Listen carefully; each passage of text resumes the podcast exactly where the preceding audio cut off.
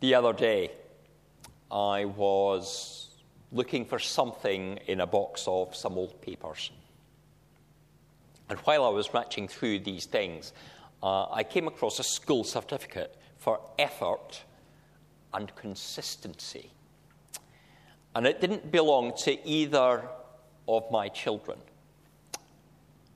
But it was one that I gained when I was 12, going by the date on it. Last month, the start of October, was my son's 12th birthday. But it seems barely a month ago that he was an infant that I could hold along one arm.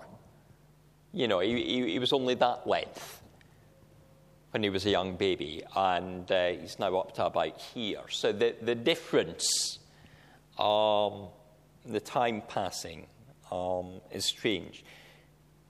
He's now moved from primary uh, to secondary, but as the father of that little baby, I remember at one stage, when he was about a month old, wondering what conversations would I have with him? Once he's able to speak, what would he say? What would be the questions? What would be the things he would tell me? Uh, I remember also telling one of my congregations at the time this, and afterwards, one of the gentlemen took me aside and said, You'll wish that you'll be quiet. That's what you'll want to. Our passage today has a son that has grown up and is thinking a bit about what his father did, about his father's life. He's thinking about his forefathers stretching back to Egypt and the release that the Lord gave. And he's thinking of his heavenly Father. And he's thinking of words that the Heavenly Father longs to hear from his children. In the passage, Solomon David's son, is bringing a prayer of dedication. Uh, he's praying at kind of the opening of the temple where they have just housed the Ark of the Covenant. But the prayer is not about meeting the cost. It's not about the craftsmanship. He's not delighting in that. It's not about the materials that have been used in the building. It's not about the blood or sweat or tears of labor. But it's a prayer of intercession, thinking to the future, to the future people that will worship at the temple and thinking of the temple. It thinks of the great promise made to Abraham and his descendants, and how the Lord said, I will be your God, and you will be my people, and how that relationship exists between the children and their father. The temple is clearly recognized by Solomon as not a place where God is going to dwell. Dwell. You know, he repeatedly says, you know, you'll hear from heaven. We quite often think of the Jews in the Old Testament, the, the children of Israel, thinking of the temple as being where God dwells, where he lives. But Solomon says God is too big to fit in there. It's not a place for God to dwell, but for his name to live, for his presence to be, just as it is everywhere, but for his name to live. A place where he would be known and to which many would bring worship. Solomon even acknowledges that there will be strangers, that because of this place, because the name is known, uh, foreigners will come, strangers will travel. And although from different backgrounds, they will be able to pray to the one true God. And Solomon asks that God will answer their prayers. And he recognizes too that not everyone who wants to pray is able to attend, is able to come to the temple. He thought particularly of soldiers, and perhaps that's appropriate in this week when we have Remembrance Sunday approaching. He thinks of the army abroad and how they may worship the Lord as if they were in the temple, and how those soldiers' prayers will be heard and they would be protected. Indeed, in, in this passage, which is quite long and isn't the, the full prayer, it would seem that Solomon raises before God almost every possible instance that could crop up in the life of Israel.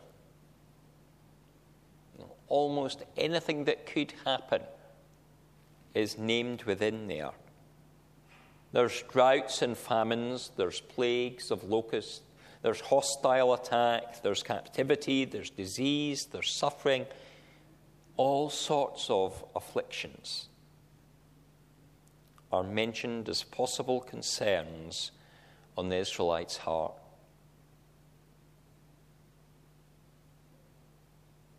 And Solomon petitions that these prayers may be heard from wherever they are prayed. He even sort of looks to that time of the exile, that is still some many years in the future.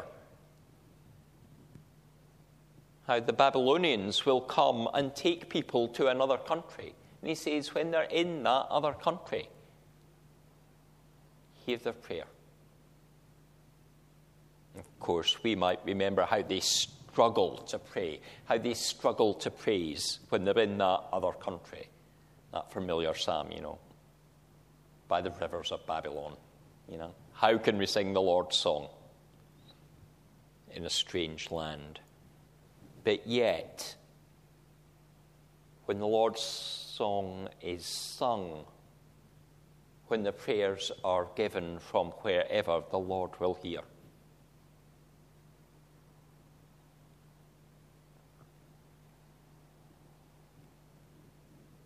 So, Solomon, on his heart, is about the situations that have not happened yet. We might pray for the sick, and it's right to pray for the sick. We might pray for those in war and in times of conflict, for those in distress. But how often do we pray for people before they're in that situation?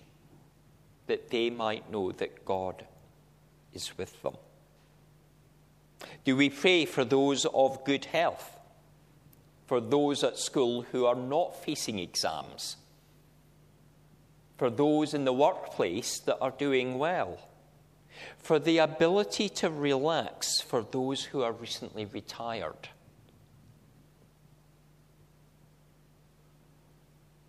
Just as the news tends to report only disaster or great success, we sometimes fail to remember everyday life.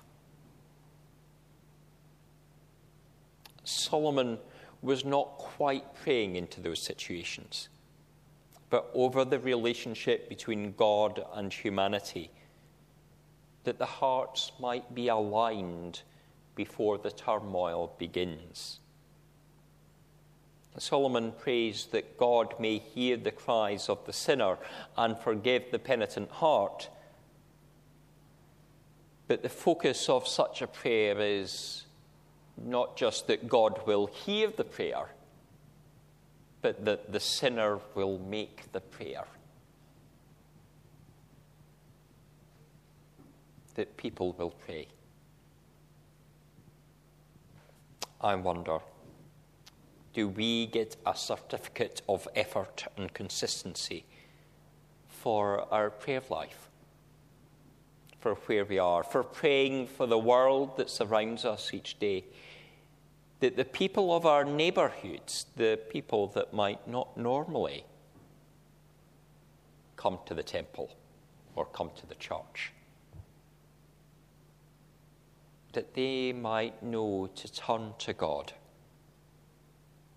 and bring their prayers to Him. The people, however remote they feel, be it physically or spiritually from God, wherever they are, that they might know that God is present with them, that He is listening, and that He is desperate to hear them speak. As a child,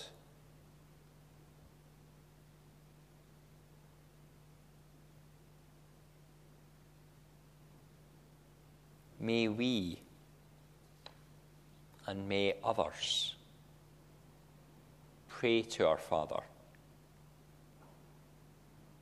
And may we pray that others may pray. Amen.